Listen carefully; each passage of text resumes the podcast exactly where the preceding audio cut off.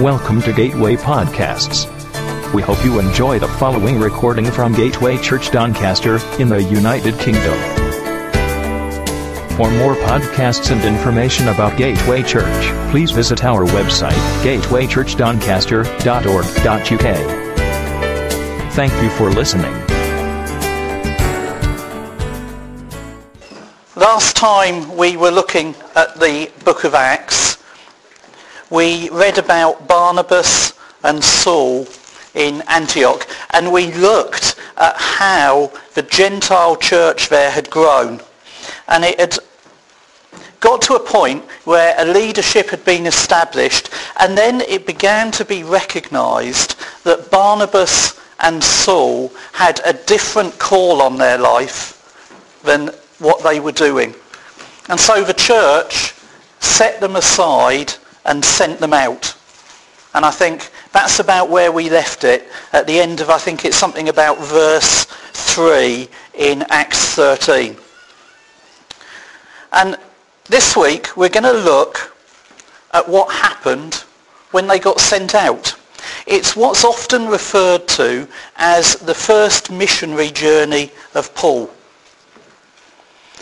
So we're reading from Acts 13 verse 4 onwards. The two of them, sent on their way by the Holy Spirit, went down to Seleucia and sailed from there to Cyprus. When they arrived at Salamis, they proclaimed the word of God in the Jewish synagogues. John was with them as their helper. They travelled through the whole island until they came to Paphos. There they met a Jewish sorcerer and false prophet named Bar-Jesus, who was an attendant of the proconsul, Sergius Paulus. The proconsul, an intelligent man, sent for Barnabas and Saul because he wanted to hear the word of God. But Elymas, the sorcerer, for that is what his name means, opposed them and tried to turn the proconsul from the faith.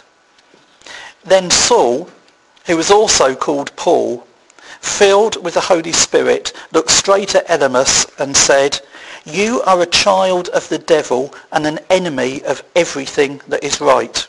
You are full of all kinds of deceit and trickery. Will you never stop perverting the right ways of the Lord? Now, the hand of the Lord is against you. You are going to be blind and for a time you will be unable to see the light of the sun. Immediately mist and darkness came over him, and he groped about, seeking someone to lead him by the hand. When the proconsul saw what had happened, he believed, for he was amazed at the teaching about the Lord. Strong words. Strong words. You are a child of the devil an enemy of everything that is right. Strong words, aren't they? Well, can we have the first map up, Morwenna? And we'll just have a look at where we are. Okay? Here's, uh, here's Israel. Okay, Jerusalem is here. Last time we looked because of the persecution around Stephen's death, death, some of the believers had fled north to Antioch, okay, and then today we're, talk, we're hearing about them. Paul and Barnabas moved down to Seleucia and then across to Salamis and preached all across the island of Cyprus to Paphos. Now, this account tells us that they carried on with their practice of visiting the synagogues and preaching Jesus. Yet, just in the earlier chapter, we'd been reading about the breakthrough into the Gentile world. We'd read about them meeting with Cornelius and seeing his household saved, and we'd heard about the large Gentile church that was being built up in Antioch. So what's happened here? They go across the island preaching in the synagogues. Have they turned their back on the Gentiles again? Why were they spending so much time in the synagogues? I don't think it was because they'd forgotten the Gentiles, because we'll see later on they, they definitely have some successes in Gentile audiences. Rather, what it shows is that Saul recognized that the Jews had a special place in God's history. Israel had been the chosen generation to bring salvation to the world. And as such, he felt he should preach to the Jews first. This comes out when you look at some of his letters, particularly in his letter to the Roman church. In Romans 3.1, he says, What advantage then is there in being a Jew? Or what value is there in circumcision? Much in every way. First of all, they have been entrusted with the very words of God. And it, before that, in Romans 1.16, he says, I am not ashamed of the gospel because it is the power of God for salvation of everyone who believes, first for the Jew, then for the Gentile. And so I think he had in mind that there was a natural order that God had sent. So they worked their way across the island, preaching as they went until they reached the far side. And there they meet two individuals in particular. And it's interesting to look at the different reaction of these two individuals. One was a sorcerer called Bar Jesus. The other was a Roman proconsul called Sergius Paulus. And they make quite an interesting pair. And they're working together. It says the proconsul was an intelligent man. And so having heard about the preaching that was going on in the synagogue, he obviously wants to know what's going on because it says he calls for Barnabas and Paul. Now I think God had already been working in his heart because it says he wanted to hear the word of God. He's what we might call a God-fearer. He hadn't yet accepted the truth of Jesus, but he recognized there was a God and he wanted to do what was right. Bar Jesus, however, I think, was a different kettle of fish. The name Bar Jesus, literally it means son of Jesus. And that might be true. His father's name might well have been Jesus. It was quite a common name in those days, much like John is today. But although there's a similarity in names between Bar Jesus and Jesus, what we see is that those names hold nothing of the truth. Because far from seeing him as a son of Jesus, the disciples declare, you are a child of the devil. You are an enemy of everything that is right. And then they distance themselves. They don't want to keep calling him son of Jesus. They distance themselves by calling him by his Greek name rather than the Hebrew name and they call him Elymas, which is simply Greek for magician or sorcerer. They weren't prepared to associate this evil man even with the name of Jesus. And interestingly enough, they, they remove his name from him and call him just magician or sorcerer. And at the same time, we see a name change for Saul for the first time, he is referred to as Paul. Now, it was actually quite common. It was common for Jews who travelled outside of Israel to have an adopted name that they used so that they fitted into the culture and fitted in to the empire much more easily. And so I think it was because here in particular, he was talking to a Roman proconsul. And I think Paul was wanting to make his Roman citizenship absolutely clear. You're not just talking to a Jew, you are also talking to a citizen of the Roman Empire. Whatever the change, that name stuck. Whatever the reason for it. From here on, we read of Paul rather than Saul. So bar Jesus, this sorcerer, is struck blind. That's God's judgment. It's God's judgment for trying to turn the proconsul away from the faith. And it's, isn't it reminiscent of what happened to Paul at the time of his conversion? He was struck blind. He was persecuting God's church and he was struck down and couldn't see. The result, the proconsul is amazed. And he comes to faith because he sees God's hand at work. So what we can see from this is wherever the gospel of Christ is proclaimed, we can expect to see opposition. For those of you who did sciences at school, you will know Newton wrote a number of fundamental laws about how we understand the universe. And in his third law, he says that every action brings an equal and opposite reaction. Now, fortunately for us, in the spiritual realm, that does not hold true. There is a certain amount of truth that where there is an action, we often see a reaction, and it is opposite. But fortunately for us, no amount of opposition is ever equal to what God can do. And as a result, no amount of opposition has ever managed to halt the spread of the gospel. It may have an impact for a time or in an area, but the gospel has been advancing year on year ever since. And we read about that. Isaiah prophesied he said of the increase of his government, talking about Christ, of his government and peace, there will be no end. He will reign on David's throne and over his kingdom, establishing and upholding it with justice and righteousness from that time and forever. The zeal of the Lord Almighty will accomplish this.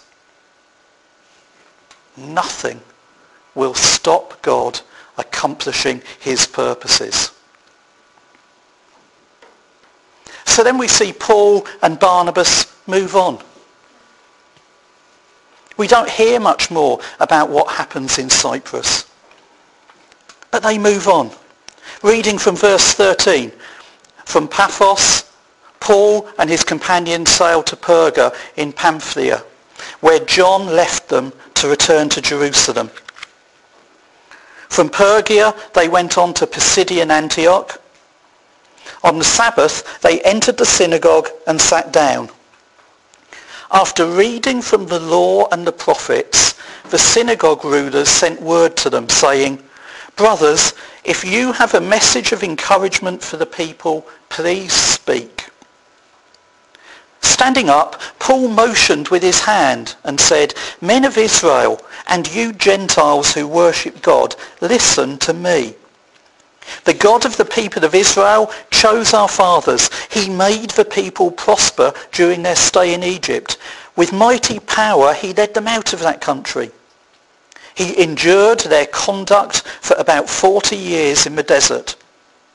He overthrew seven nations in Canaan and gave their land to his people as their inheritance.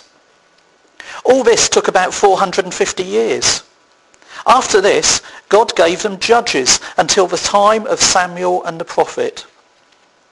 Then the people asked for a king, and he gave them Saul, son of Kish, of the tribe of Benjamin, who ruled for 40 years. After removing Saul, he made David their king. He testified concerning him. I have found David, son of Jesse, a man after my own heart. He will do everything I want him to do. From this man's descendants, God has brought to Israel the Saviour, Jesus, as he promised. Before the coming of Jesus, John preached repentance and baptism to all the people of Israel. As John was completing his work, he said, Who do you think I am? I am not that one. No, but he is coming after me, whose sandals I am unworthy to untie. Brothers, children of Abraham, and you God-fearing Gentiles, it is to us that this message of salvation has been sent. The people of Jerusalem and their rulers did not recognize Jesus, yet in condemning him, they fulfilled the words of the prophets that are read every Sabbath. Though they found no proper ground for a death sentence, they asked Pilate to have him executed. When they had carried out all that was written about him, they took him down from the tree and laid him in a tomb. But God raised him from the dead. And for many days he was seen by those who had travelled with him from Galilee to Jerusalem. They are now his witnesses to our people. We tell you the good news. What God promised our fathers, he has fulfilled for us, their children, by raising up Jesus. As it is written in the second psalm, you are my son. Today I have become your father. The fact that God raised him from the dead, never to decay, is stated in these words. I will give you the holy and sure blessings promised to David. So it is stated elsewhere, you will not let your Holy One see decay. For when David had served God's purpose in his own generation, he fell asleep. He was buried with his fathers and his body decayed.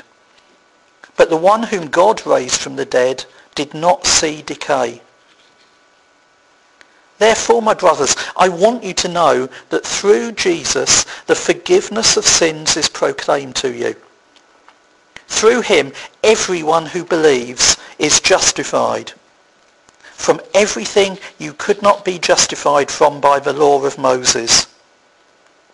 Take care that what the prophets have said does not happen to you.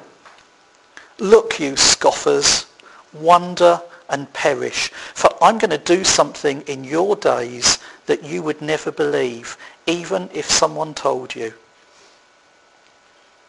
As Paul and Barnabas were leaving the synagogue, the people invited them to speak further about these things the next Sabbath. When the congregation was dismissed, many of the Jews and devout converts to Judaism followed Paul and Barnabas, who talked with them and urged them to continue in the grace of God. Can we have the next map? Actually, it's the following one. So, okay, so now Paul has had another boat journey. He's moved on, he's left Cyprus, and he's headed north towards Perga. And here, what we read is that they carry on going to the synagogues to preach the gospel. And in doing that, they don't pull their punches. In fact, what Paul preaches is strangely reminiscent of the preach that Stephen gave in his defense before the Sanhedrin. He takes the whole history of the Jews and presents it as the gospel. Now don't forget, Paul was there to hear that defense. That's the first time we came across Saul, as he was called then, in Acts. And so you have to wonder if even Stephen's testimony at that time had more impact on him than was shown. And he concludes with a really strong challenge. He says to the people there, take care that what the prophets have said doesn't happen to you. And then he quotes a prophecy by Habakkuk. Okay? In Acts it comes out as, look you scoffers, wonder and perish. For I'm going to do something in your days that you would never believe, even if someone told you. Comes out of Habakkuk 1 verse 5. And Paul's preaching brings immediate results. In verse 42 we read, As Paul and Barnabas were leaving the synagogues, the people invited them to speak further about these things the next Sabbath. They wanted to hear more. They were hungry for what was being shared. And then you carry on to read about people chasing after them and wanting to hear more. And so Paul and Barnabas continued to talk about them and said, carry on in the grace of God. There was a lot of interest in what they were preaching. People wanted to know more. So as we read on in this chapter, what we find is the following week an even larger crowd has gathered. People have been talking about this all week. So in verse 44 it says, the next Sabbath almost the whole city gathered to hear the word of the Lord. When the Jews saw the crowds, they were filled with jealousy and talked abusively against what Paul was saying. Then Paul and Barnabas answered them boldly, We had to speak the word of God to you first. Since you reject it and do not consider yourselves worthy of eternal life, we now turn to the Gentiles. For this is what the Lord had commanded us. I have made you a light for the Gentiles, that you may bring salvation to the ends of the earth. When the Gentiles heard this, they were glad and they honoured the word of the Lord, and all who were appointed for eternal life believed. The word of the Lord spread through the whole region. But the Jews incited the God-fearing women of high standing and the leading men of the city. They stirred up persecution against Paul and Barnabas, expelled them from their region so they shook the dust from their feet in protest against them and went to Iconium. And the disciples were filled with joy and with the Holy Spirit. Again, we see that as the gospel advances, opposition pops up. This time it was motivated by the envy of the Jewish leaders. And so Paul and Barnabas move on. Can you bring up the next map? sorry, they've, they've been preaching in Antioch in Pisidia, which is up here. Pisidia is a region. They now move on to Ant- uh, Iconium. Okay, and you have to distinguish between the two Antiochs. Here is the Antioch where the large Gentile church is based. Okay, this is an, an Antioch in Pisidia. So they move on. I think the next map shows them moving on, moving on to Iconium. And then at the beginning of the next chapter, we read about Iconium. At Iconium, Paul and Barnabas went as usual into the Jewish synagogue. There they spoke so effectively that a great number of the Jews and Gentiles believed. But the Jews who refused to believe stirred up the Gentiles and poisoned their minds against the brothers.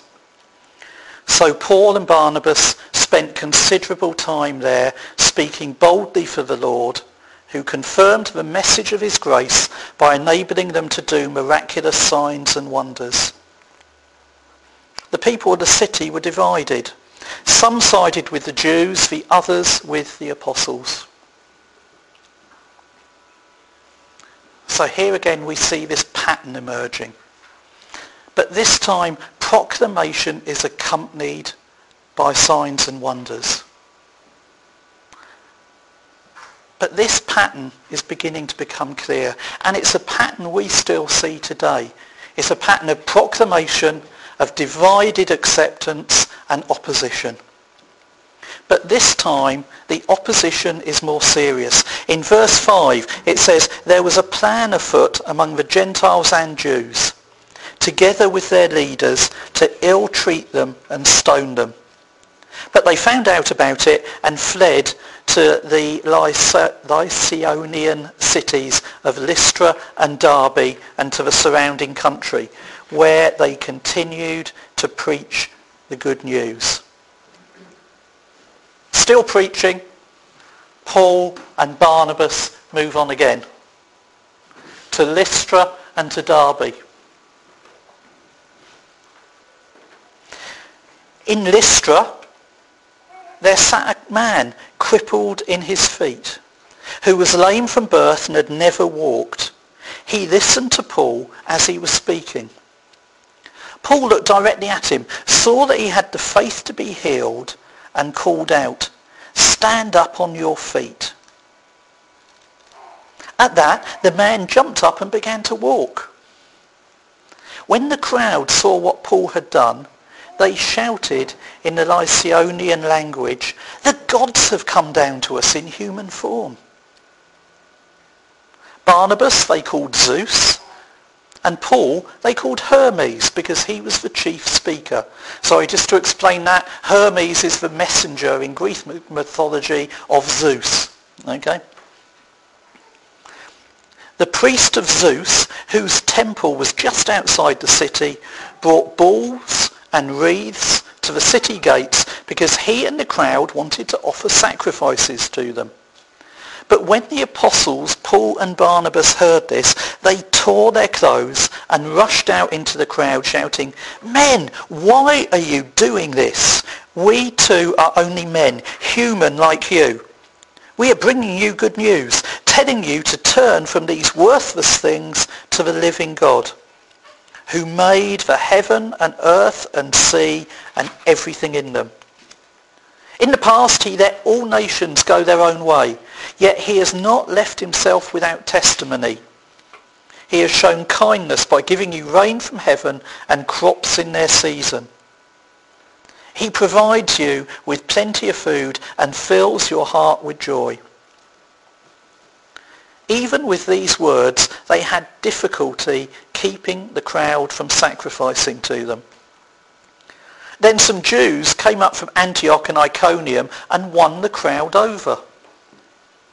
They stoned Paul and dragged him outside the city thinking he was dead. But after the disciples had gathered round him, he got up and went back into the city. The next day, he and Barnabas left for Derbe. They preached the good news in that city and won a large number of disciples. Then they returned to Lystra, Iconium and Antioch, strengthening the disciples and encouraging them to remain true to the faith. We must go through many hardships to enter the kingdom of God, they said. So again, in Lystra, we see signs and wonders accompanying the preaching of the gospel. And for a moment, the local residents think that these two guys who are preaching God's word are gods themselves. Now here we see the first recorded healing attributed to Paul. Notice how similar it is to the first healing we read attributed to Peter in Acts 3. Both men had been lame, both had been lame from birth, and both were healed near to a temple. This time it was the temple of Zeus rather than the Jewish temple. In Acts 3, it demonstrated that Jesus could bring healing that Judaism couldn't. In fact, Judaism had nothing to offer that man because they'd even relinquished their responsibilities to the poor and he was having to beg. Here on Gentile territory, it's the priests and the adherents to pagan gods that have nothing to honour, nothing to offer. And again, the people respond. But notice how in contrast to Herod, who had been quite quick to take glory that was attributable to God, the disciples want no part of it. They quickly say, we're not gods. There is a God in heaven. who does so much for you and is worthy of your praise and your glory. They quite quickly set them straight. Now, I find something absolutely phenomenal in this bit. Look at the reaction of the Gentiles. The Gentiles, having seen this healing, want to accept that these men are gods. What that says to me is that they recognized that something supernatural was going on. They falsely attributed it, but they recognized that God was on the move. And then look at the reaction of the Jews. They run the men out of town and stone them. Yet just earlier, a sorcerer had been getting no such attention. When they see God on the move, they want no part of it. I think it's just interesting. God's people wanted no part of it. Yet the pagans who were worshipping Zeus in his temple wanted to honour these men. Paul and Barnabas appointed elders for them in each church and with prayer and fasting committed them to the Lord in whom they had put their trust. After going through Pisidia, they came to Pamphylia, and then when they'd preached the word in Perga, they went down to Attalia. From Attalia, they sailed back to Antioch, where they had been committed to the grace of God for the work they had now completed. On arriving there, they gathered the church together and reported all that God had done through them and how he had opened the door of faith to the Gentiles. And they stayed there a long time with the disciples. Sorry, I just want to go back on something. Sorry. Uh, the other bit just leaves me incredulous is Paul gets stoned to a point they think he's dead and throw him out of the town with the rubbish. So it says, but after the disciples had gathered round him, he got up and went back into the city. That must have been some prayer meeting. Because I don't know what else that can have been. You know, this was not, oh look, Paul's not very well, let's help him up. Okay, it said they thought he was dead. And moments later, he's up and walking. What a result of prayer, huh? Anyway, having established these local churches, the two disciples return to Antioch, preaching as they go. Now, I just want to draw some application out of this. I know we've read quite a long passage, but I just felt it's interesting to see Paul's missionary journey in context. He'd covered a fair amount of mileage. He'd done a lot of preaching, and he'd seen a lot of people saved and experienced a lot of opposition. But what can we learn?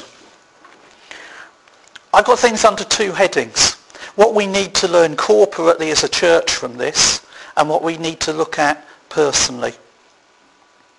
I think corporately, what we need to recognise is that these two guys had been sent on this missionary journey by the church.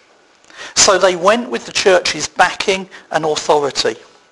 And when we send people places, whether it's to teach in another church in another part of this town or whether it's to the other side of the world, we need to follow the pattern that is established here. And I just want to tell you what I feel that pattern is. Firstly, they were set apart. Okay? What that means to me is that the church recognized that God had a calling on their life. It was something that was recognizable and so they said, we'll set those people apart for that purpose because that's what God's hands on them for. The second thing is, it says when we look back at that scripture at the very beginning, it was done with the laying on of hands. And that is an act of recognition and commissioning that also shows the commitment of the people sending them.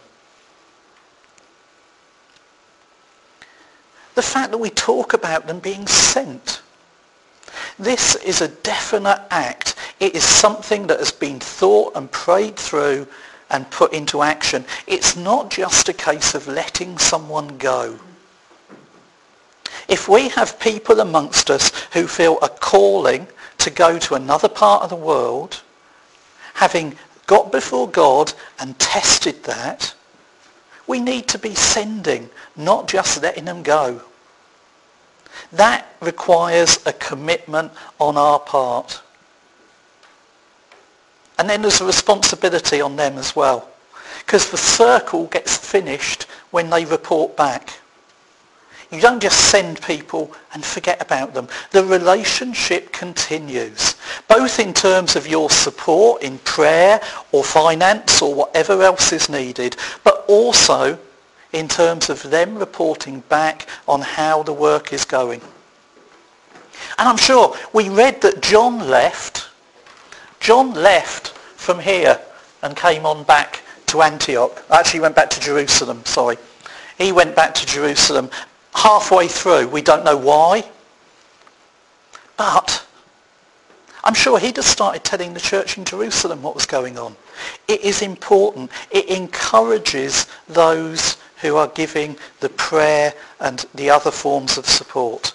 So I think when we start seeing people who have God's hand on them for these types of things, we need to set them apart, to commission them with the laying on the hands, to send them and to ask them to report back. And that's a model we need to keep to. But now personally,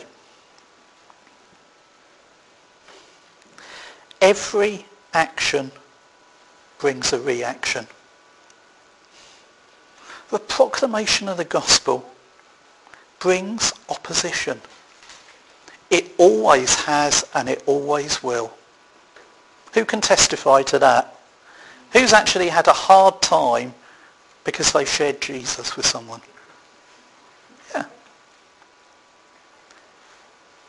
We shouldn't be disillusioned. We shouldn't be scared by that because it, although it's opposite, it is not equal. We have an almighty God on one side of the equation and nothing on the other side of the equation can balance that. It's God's work and the gospel will prevail. But actually, we shouldn't be surprised. If we are moving the kingdom of God forward in the way we behave, in the way we show Jesus to others, we shouldn't be surprised when we hit opposition. I think that quote is wonderful. We must go through many hardships to enter the kingdom of God. Now don't, don't hear that wrong. Hardship does not secure our salvation. Because if it did, I know there are people who have endured hardship that I may never endure. But what it does do is it does help refine our faith. And that's how we need to look upon hardship.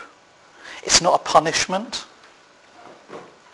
It's something that refines our faith. Let's just stand.